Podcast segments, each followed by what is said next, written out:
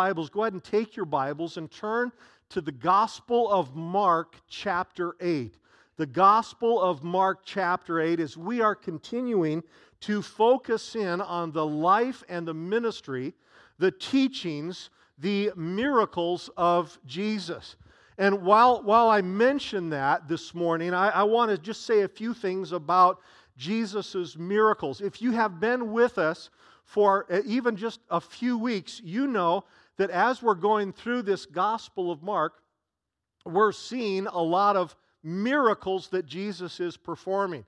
Here's a little bit of information that you may not have known, and that is that there are approximately, depending on who's counting, there are approximately 40 distinct and separate miracles that Jesus performed in the Gospels. About 40. Now, the total number would be much more than that if you were to count them, but you understand they're repeated from gospel to gospel. Particularly Matthew, Mark, Luke, and John. Many of the miracles that Jesus performed are recorded in each one of those. John would record um, some that the uh, first three gospels did, did not. But there are about 40 separate, distinct miracles that, that we can count that Jesus performed and that are recorded here in the Gospels. Now, that being said, many of Jesus' miracles are not recorded. Many of the things that Jesus did, the, the signs and wonders that he performed, are not recorded in the Bible. In fact, in John's Gospel, it tells us that if everything Jesus said and everything Jesus did were recorded, and by, by that I mean during his, his earthly lifetime, if, if uh, the, the three years of ministry that the disciples were walking with him, John's gospel says if everything Jesus said and did were written down, then all of the books in the world could not contain them. Now that's pretty impressive. Now there were certainly fewer books in the world during John's time as he inspired by the Holy Spirit, writes this, but nevertheless, that's essentially an infinite number of things that Jesus said and did. But everything that Jesus said and did that we're supposed to know about this side of heaven is recorded here in, in the Bible. But about 40 different miracles that Jesus performed are recorded for us. Jesus' miracles demonstrated Jesus' authority, they demonstrated Jesus' power, and in most cases, they demonstrated Jesus' compassion. I want you to get a hold of that this morning. When you see a miracle being performed recorded in Scripture, including the one today, you will see an example or a demonstration of Jesus' authority. He had the authority of God because he is and was God. And, and, and he, he, it was a demonstration of God's power. God is, is as absolute power, He can do anything. And so He's demonstrating God's power, but He's also demonstrating His compassion. Many times in the Gospels, you will see, and Jesus moved in His heart, reached out and touched or, or ministered or spoke or multiplied. Jesus' compassion, power, and authority. I mentioned earlier that the four Gospels, Matthew, Mark, Luke, and John, record about 40 of Jesus' miracles. Mark's Gospel records 18 of Jesus' miracles, distinct miracles, and Mark chapter 8 that you have in front of you, verses 22 through 26, records a miracle that is unique from all of the others. You're going you're going to hear about, read about a very unique miracle that Jesus performed on this occasion. Verse 22 reads this way And they came to Bethsaida, and some people brought to Jesus a blind man, and they begged him to touch him. The, uh, the man's name and details about him are not given. We don't know a lot about this, this particular blind man. We don't know what the cause of his blindness was or even how long he was blind. All that we really know, just based upon this verse that we just read, is that uh, we know the man was blind and that other people brought the man to Jesus. Now, um, speaking of these miracles, uh, before this, it, it, prior to Mark chapter 8, verse 22, before this, many of Jesus' miracles happened in public places. Uh, very rarely, on occasion, but, but very rarely did it happen in an out of the way place.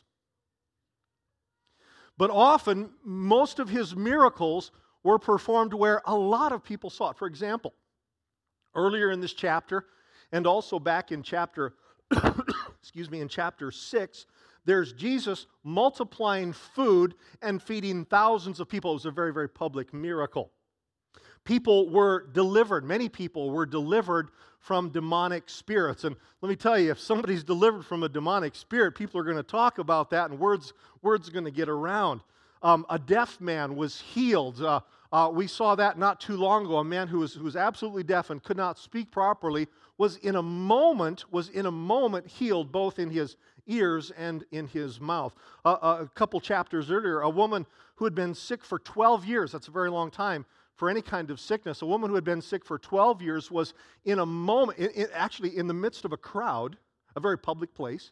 Uh, she was healed in a moment of, of, a sickness that had uh, just encompassed her life for 12 years. And, and then on another occasion, a little girl was raised from the dead. And, and again, word gets around on some of these things. These were very public miracles. People heard about them. One person told another, told another, and word spread about Jesus' power and his authority and his compassion to heal and to deliver and to work these miracles. All of them were public. Word of Jesus' power spread, and it eventually came to these people, these people here in this village, and they believed that Jesus could help their friend. So they bring him to Jesus. But I want you to notice that Jesus did not heal the man, not at first. Look at, look at the next verse. the first part of verse 23 reads this way And Jesus took the blind man by the hand and he led him out of the village. I love God's word, and I love how when we carefully go through it and we read things and study, go a little bit deeper, maybe some things that we didn't notice before. But I want you to notice a couple things just based upon the first few words of verse 23. First of all, please notice how the man who had been led to Jesus by others was now being led by Jesus himself. Please notice that. In verse 22, some people lead, bring, it says, this man to Jesus. But now Jesus himself is leading this person. Now, I, I, got thinking about this, and, and, and, and I thank God for the people who led me to Jesus, but I'm very grateful that now I am following Jesus and He is leading me, not someone else. You have a responsibility. I, all of us, as followers of Jesus Christ, have a wonderful, not responsible, it sounds so heavy, have a wonderful opportunity to lead other people to Jesus. But at some point, Jesus himself, upon their salvation, then Jesus begins leading them. This is what happens. These men bring, lead this blind man to Jesus, and then Jesus, it says, leads the blind man. And please notice here, it says Jesus led him out of the village. Don't miss that's a that's a, actually a very important fact. Don't miss that. It says Jesus led him out of the village. Now, why would Jesus do that? Why would Jesus do that? Why would he? I mean, from a from a just kind of a practical standpoint, if I'm going, and Jesus knows what he's going to do, if I'm about to heal somebody, or, you know, Jesus, if he were about to heal somebody, wouldn't you think that it would make sense for many other people to see it and give glory to God? Wouldn't it make sense to make this a very public thing, like so many of the others were, were very public? But it says here that Jesus led him out of the village. Why would he do that? Was it to avoid attention? Did Jesus, like on many occasions, somebody is healed or delivered, whoo, man, there's just like, it's just big. Wow, that's an amazing thing, kind of a big scene. Was it Jesus trying to avoid um, attention? Or, or was, it, was it to make it more personal? Or maybe Jesus led him out of the village because the village was familiar. Stay with me on this thought for just a moment. I wonder if Jesus, seeing this man brought by others, then takes him out of the village because the village was familiar. Let me, let me explain. The blind man, from memory, knew his way around the village. By the fact that it's a village means that it was a rather small community, and this blind man would have known uh, very well the layout in his mind. It had a very good mind. His eyes did not work well, but his mind worked very well, and he would have known the layout of the village.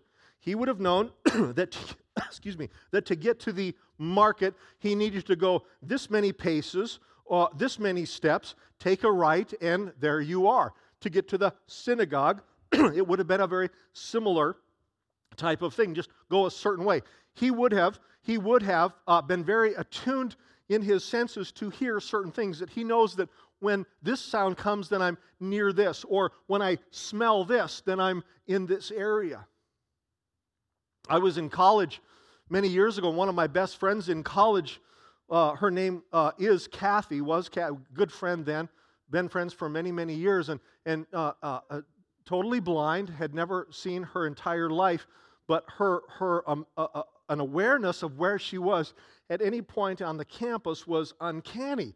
It was very familiar. And, and with this man, G, uh, Jesus leads him out of the village, I believe, because he led him into an unfamiliar place. Places beyond the village would have been unfamiliar. Perhaps in removing him from the familiar, the blind man would be more dependent upon Jesus. And one of the reasons why I say this, I'm going to jump ahead for a moment here, is that at the end of the story, when the man is healed, Jesus says, Now don't go back into the village. I believe one of the reasons why Jesus led him out of the village is because Jesus wanted him in an unfamiliar place, because in an unfamiliar place, the blind man would be more dependent upon Jesus. If you're taking notes this morning, I want you to write this down. Jesus can lead us to unfamiliar places.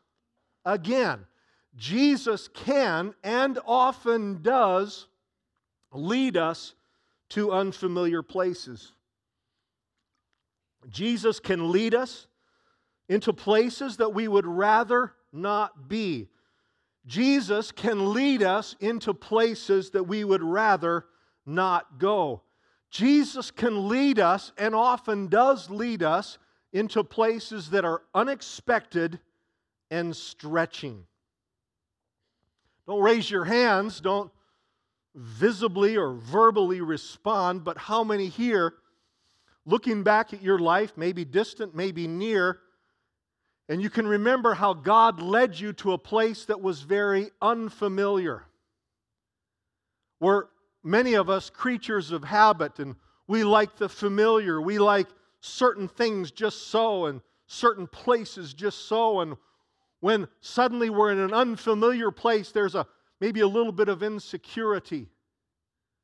I wonder how many times the Lord allows us to get into an unfamiliar place or he takes us into an unfamiliar place so that the only one that we can really look to and find our certainty in is him. We sang earlier, You're all I want. I wonder if the Lord desires us to really pray that so that even more than wanting my familiarity, wanting my comfort, wanting the things that I am accustomed to, to bring me to the point where He alone is my hope and He alone is my desire. Jesus, it says, led the man, there, there was a reason for it. He led him, that blind man who is very familiar with the village, he leads him out of the village. And then when he's healed, tells him not to go, to not go back into the village. Well, after, after Jesus led the man outside the village, verse 23 continues and reads this way And when Jesus had spit on his eyes and laid his hands on him, please stop there for a moment in the reading of the text. Just in what I just read there, let me read it again. When Jesus had spit on his eyes and laid his hands on him, two things happened that are recorded right there. Two things happened. Jesus spit on his eyes, and Jesus laid his hands on him. This, too, I think, is very, very significant. To the blind man, to the blind man whose sense of touch was extremely important. You understand the tactile, the feeling, the, the ability to touch to a person without the sense of sight, other senses are going to be heightened. Uh, to this person, this, his, his sense of touch was extremely important. And Jesus' hands, the second thing that Jesus did to him, would have been very comforting, would have been very meaningful, it would have been very welcomed. Jesus, the Bible tells us, often laid his hands on people. Just go through sometime, often in the miraculous or other times, where Jesus would, with his hands, touch people. He would touch the infirmity. He would touch people who were considered unclean, people who, uh, who were, who were um, people who had leprosy, people who had diseases, people who were not even Jewish, uh, people who were dead. Jesus touched them. Uh, touch was extremely important. So Jesus often laid hands on people. But when Jesus, the first thing it says here, when Jesus spit on his eyes, that would have been shocking, wouldn't it? That would have been shocking. I mean, that would have been that would have uh, cultures change. I know that uh, things change from time to time and culture to culture region to region but i'm pretty sure very confident with this that even in that culture at that time spitting onto someone's eyes would not have been culturally acceptable. And, and, and I, I point that out because being blind this man obviously this would have been shocking and he, he literally could not see it coming he, he's, he's walking with Jesus into an unfamiliar place outside the village. Suddenly, Jesus stops. He senses him turn towards him, face him, and suddenly he feels and hears Jesus spitting in his eyes. Now, I don't know if he aimed for the, and it hit both or he stepped back. I don't know exactly what the specifics were, but he hears and feels Jesus spitting on him. I mentioned earlier that this miracle is unique. This is the only time that Jesus ever spit on someone's eyes. On, on, another occasion, with another man, another blind man, the Bible tells us that Jesus spit into some dirt, made some mud, applied it to the man's eyes, and then told him to go and wash. But this is the only time in which Jesus spit directly into a person's eyes. Now, I, am not exactly sure why he did that. Um, he didn't explain himself.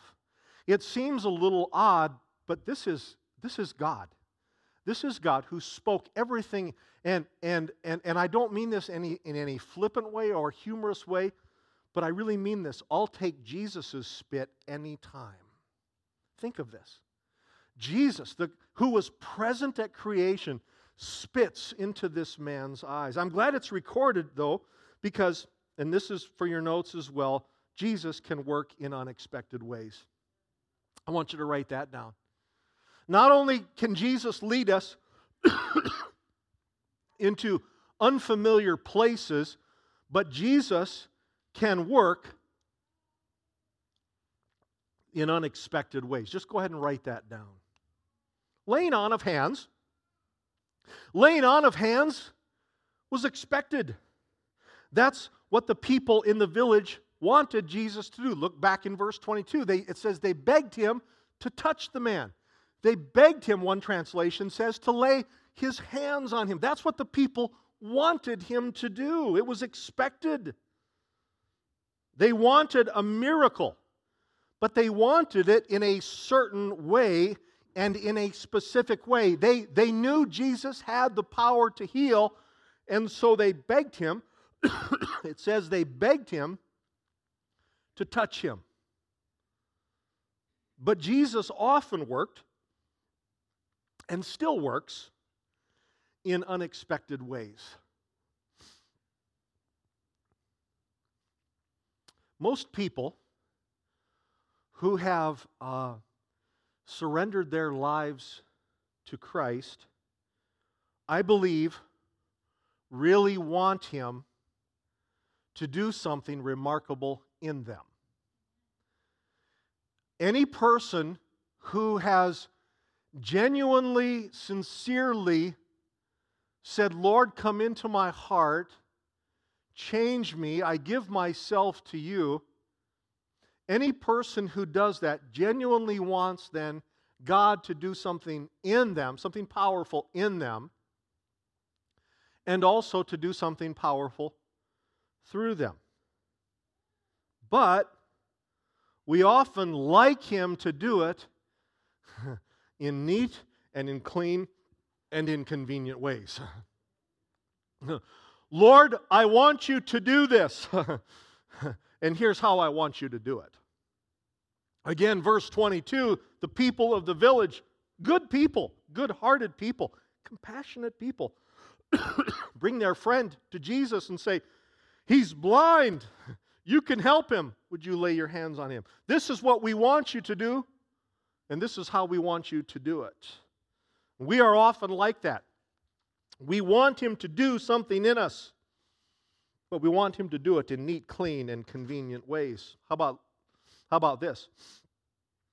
We say something like this God, make me more like you. You ever pray that? I have many times. Lord, make me more like you. but don't ask me to give up the things that I consider important. God, make me like you, but I want to keep, I want to hold on to this. Or how about this? Lord Jesus, fill me and lead me by your Holy Spirit. Oh, I want to be led by your Holy Spirit, but I'm not too sure about some of these spiritual gifts over here. I want you to do this, but I want it in certain ways. Lord, there's a world around me, there are people around me that are dying and going to hell. Use me, Lord. Use me in, in telling other people about you. But don't let me be embarrassed. Please don't let me be embarrassed. Or if I tell them, don't let me experience rejection because you know I don't do rejection very well. We want to be used of God, but we want it done in a certain way. Or how about this? Lord, use me for your glory. Use me for your glory. Powerfully use me for your glory. But please remember, I have a very full schedule and I want it to be at a convenient time. yeah. And that is humorous, but we do it. We do it. We say, Oh, God, I just want to be used of you. And then we have the opportunity to be used of Him, and we go, You know, I just, I'm, you know, I'm not, I'm, I'm not available. I'm a busy person. We want Him to do something, but we want it clean and neat and not messy. And sometimes Jesus wants to do something in us. He wants to do a powerful work, but it may not come and it may not happen in the way that we like. Most followers want Him to work in us and through us, but when He works in unexpected ways, will we still trust Him? If Jesus were to give you the miracle that you need in the way that you didn't like, would you turn around and walk away? Or would you say, I don't understand exactly why, but I will trust you? I will trust you. Um,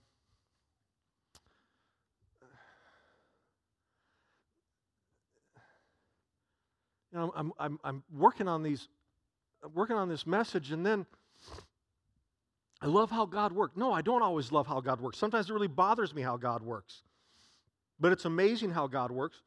I'm working on this.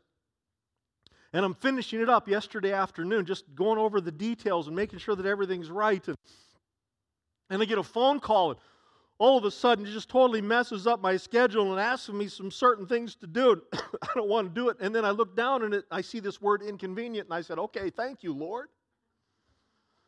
if we're truly going to be used of Him, it's going to get messy sometimes. You know why? Because we live in a pretty messy world. And it's not always so clean cut. I wish that it were, but it's not. So, Lord, use me. But allow me or, or change my heart so that if you want to do it in a way that's less than desirable for me, then so be it.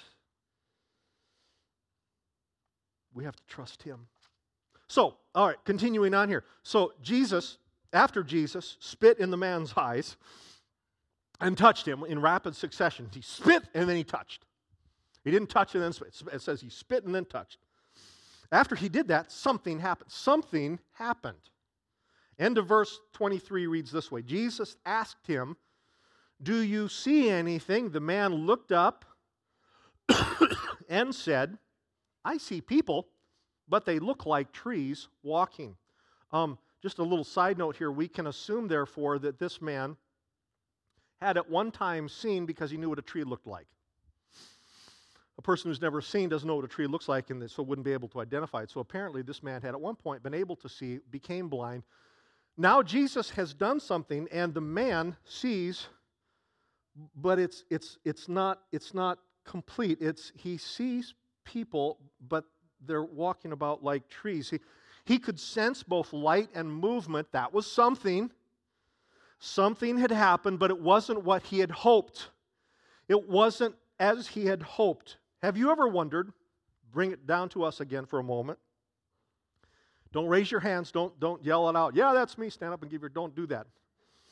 But you, have you ever wondered why Jesus often doesn't answer you or answer your prayers in the ways you expected or wanted? You ever wonder that?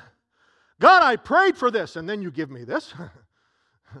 God, I, I asked for this, and you give me that. why is that? You ever wonder why Jesus doesn't answer your prayers in the ways that you expected or want? I have. Boy, been a number of times. Lord, I prayed for this. this is the answer. It's not what I expected. Again, back to the man for a moment. Something had happened. But the man, I'm sure, wanted full healing and perfect vision. That's what he wanted. That's what his friends wanted. That's why he allowed himself to be led out of the village. That's why he didn't run when Jesus spit into his eyes.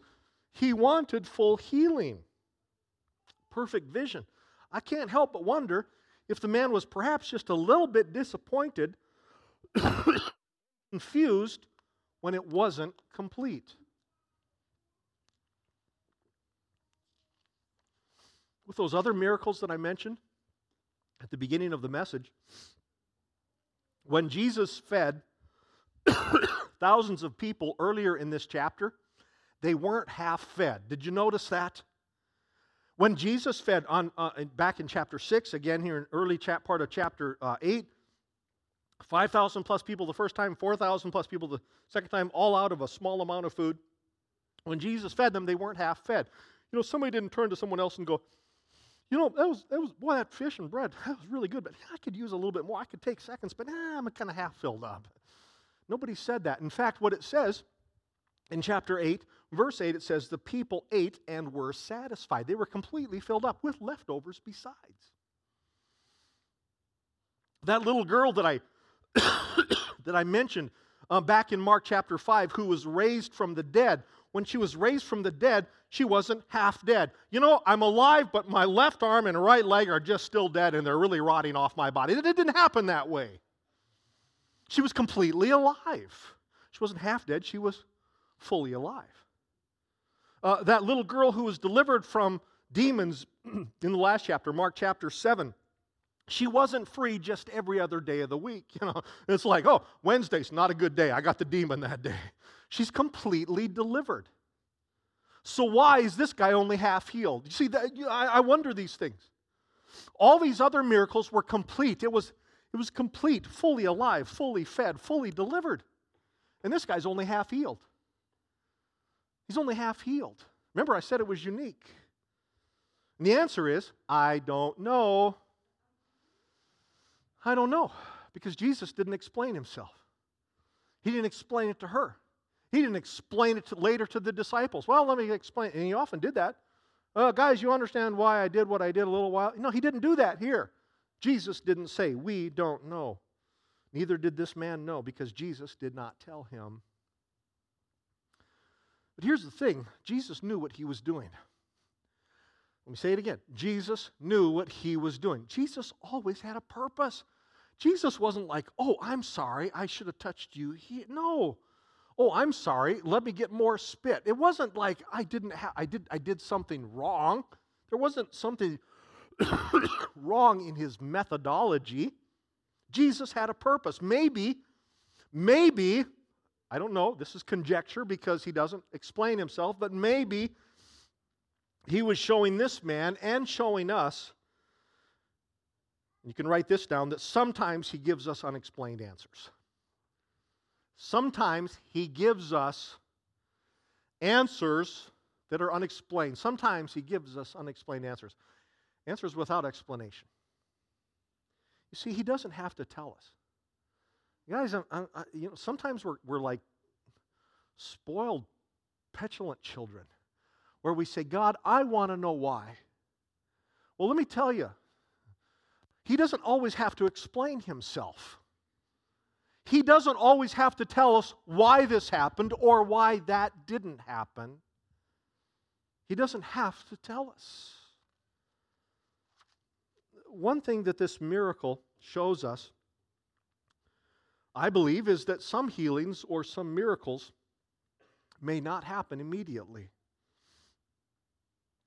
but through a series of touches over the course of time.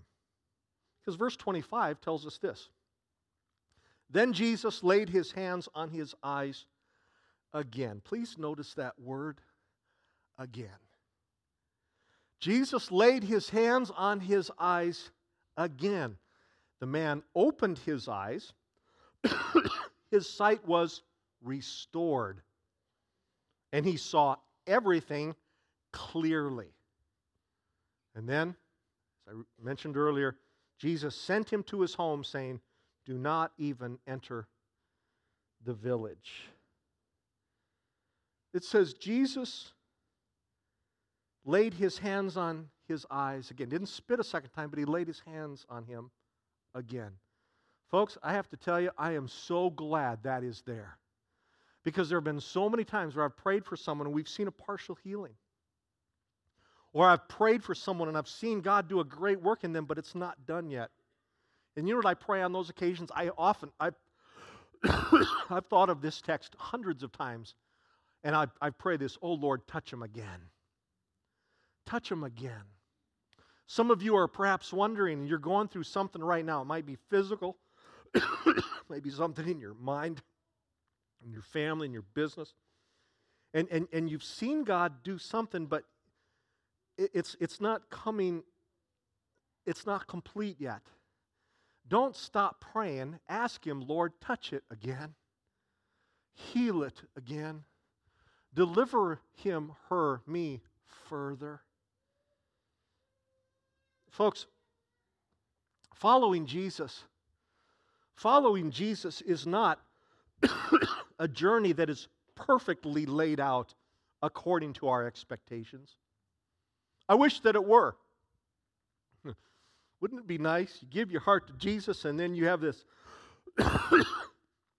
18 point plan, kind of like, you know, okay, go two steps here, take a left, go three steps here, take another left, go five steps this way, and boom, there you are, God's will. Okay, check the box. now, two steps forward, and there you are. You've completed. Wouldn't it be nice if God's plan were so perfectly laid out like that? You need to understand if you've been following Him for not a very long period of time, following Jesus is not a journey that is perfectly laid out according to our expectations. It's perfectly laid out, but according to His plan, not mine. You need to know that if you've been following Him for years. Some of you have been following Jesus for years, and you're wondering why is it not more clear? Now, He makes His will known very clearly in the Word. I'm thankful for that.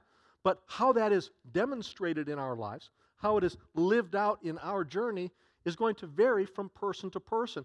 His character is unchanging, but his timing is going to vary according to the person. And following him, excuse me, if following him, if following Jesus were perfectly laid out, I'm one of those persons, I like a plan. I'm one of those persons, I need order. I require order. I love order. And for many people like us, and maybe some people who aren't even that, who aren't even that orderly, we like a perfectly laid out plan. If following him were perfectly laid out, it wouldn't take much faith on our part. Let me say that again. If following Jesus were perfectly laid out, if it were pure math where this equation always works every time, where this always equals that and it's very if it were always that easy then it wouldn't require faith on my part. But it takes a tremendous amount of faith to say all right lord i'm going to go this far and i don't know what i'm doing. I'm in an unfamiliar place but i'm going to trust you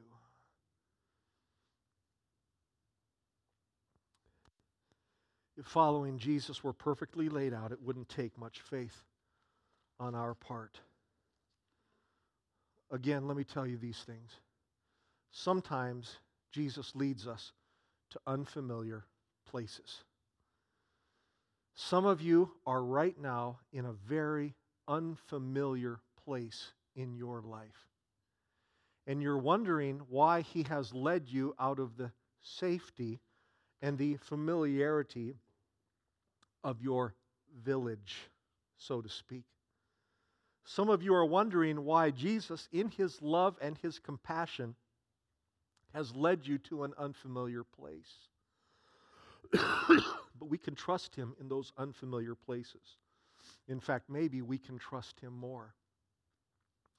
Looking back in my own life, when he has not necessarily geographically, but in my walk with Him, when He has led me to an unfamiliar place, it is in those places and at those times that I depend upon Him even more.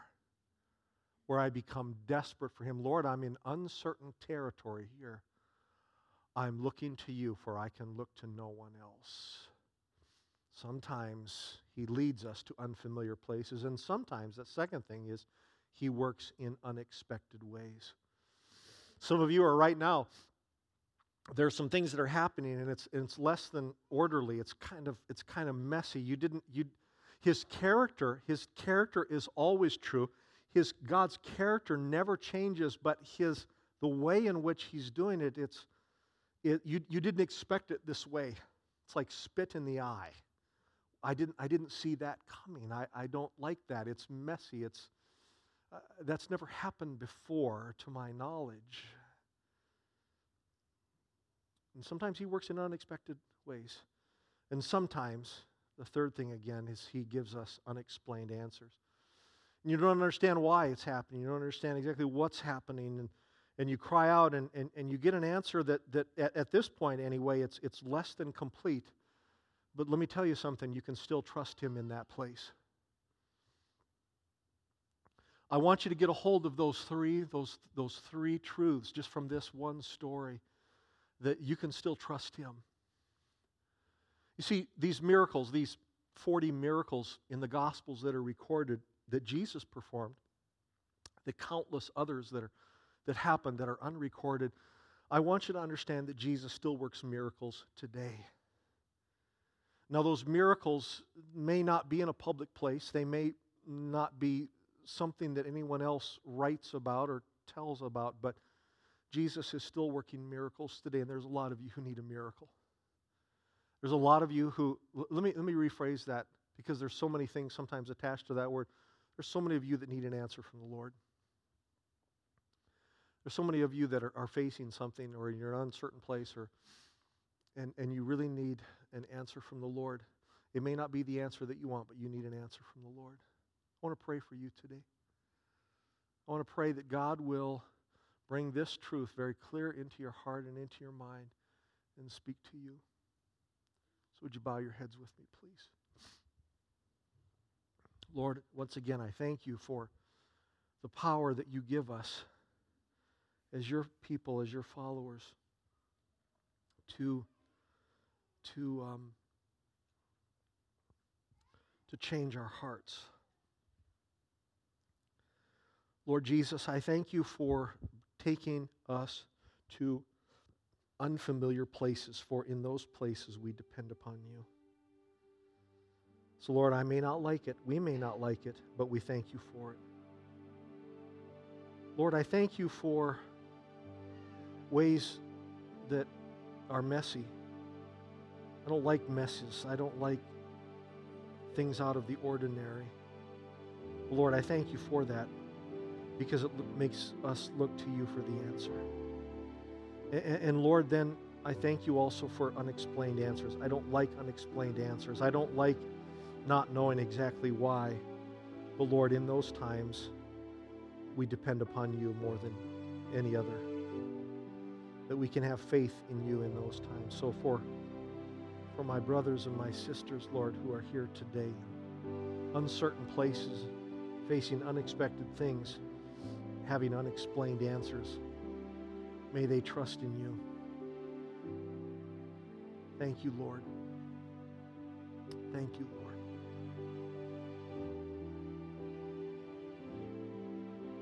Thank you, Lord. In these moments, just as the music is just really quietly playing, right now, just allow the Lord to speak to your heart. Just, just you, not, not for anyone else, just you. Just in, in this relative silence, just allow the Lord to speak to you right now.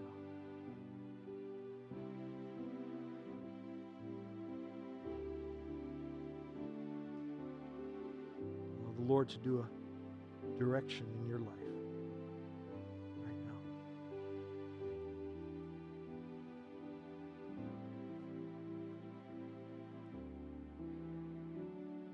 Allow His peace to flood your heart, reminding you that even though you don't understand, you're still in His will. Allow that to permeate you right now, right where you are.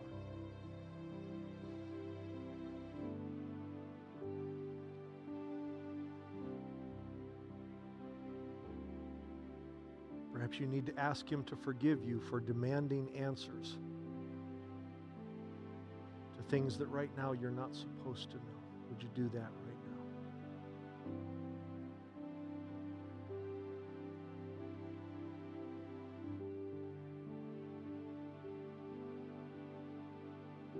Perhaps you've been tempted to give up, to stop following Him in some area or in some way, or stop following Him altogether. You've been tempted to quit. You've been tempted to not trust. Would you allow Him to flood into your heart right now so that you continue to trust Him?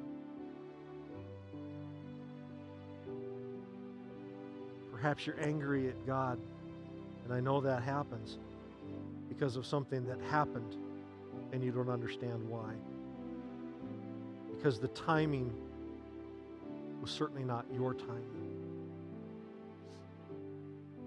Right now, would you say, Lord, forgive me?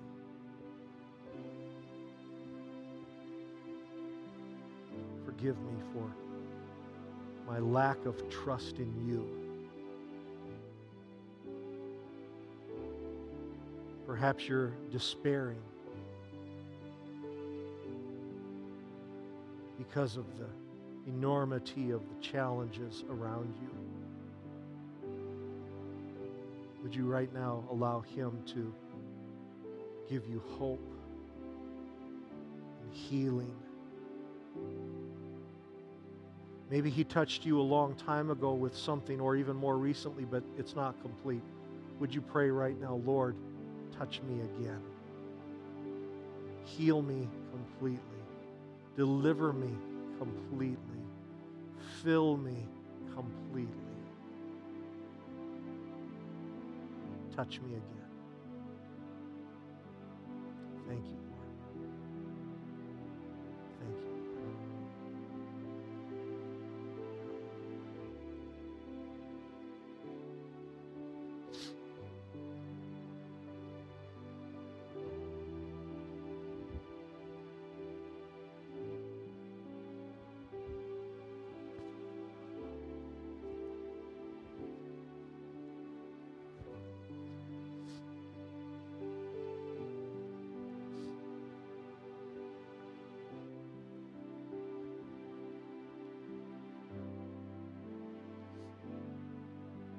Some of you are sensing some things right now. You're feeling something like you've never felt before.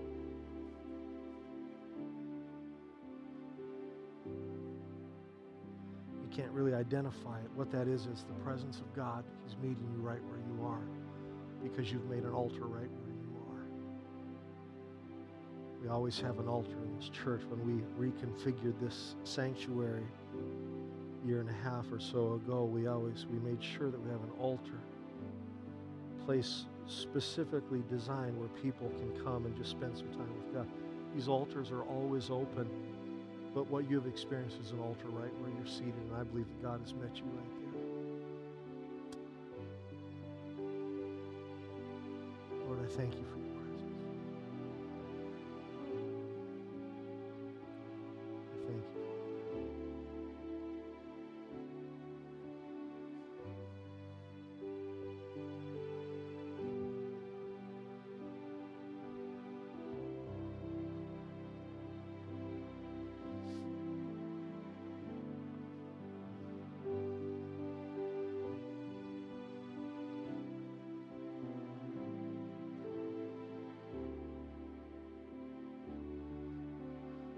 in no way wanting to interrupt what God is doing in your life. I also know that there are things that perhaps you have planned. Some of you need to go. Some of you are working later and you've, you've made it possible to come here. So I want to allow you to, to go. These altars are going to be open. Would you stand with me, please? We're going to formally close this part, and you can feel free to, to very, very, if you would, please. Um, if, if there's going to be a lot of um, a lot of uh, fellowship, which is really good, we designed, we wanted that to happen. That would be towards the back of the sanctuary or in the foyer or in the connections room.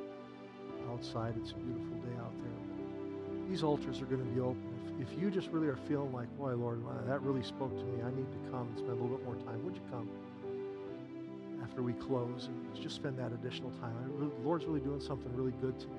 I knew that He would. I knew that as He put this message on my heart, and um, also because of the battle that it, it, it was during the night, this last night, just really wrestling spiritually, I knew that God des- desired to do a great work here today, and very confident of that. So I thank God for that. But if you want to just spend some additional time with the Lord here, please don't rush out of this place. Let me pray with you. Lord, I thank you again for the ways in which you speak to us through your word.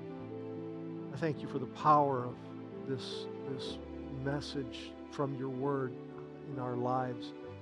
That these simply five verses, Lord, just doesn't, doesn't hardly seem like very much in the reading, but, but your Holy Spirit has had a powerful way of really moving it into our hearts.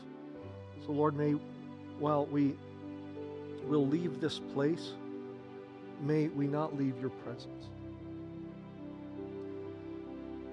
and while I'm grateful for the dynamic that happens when we gather together here in your name, I'm very grateful that your spirit does not stay here in the pew.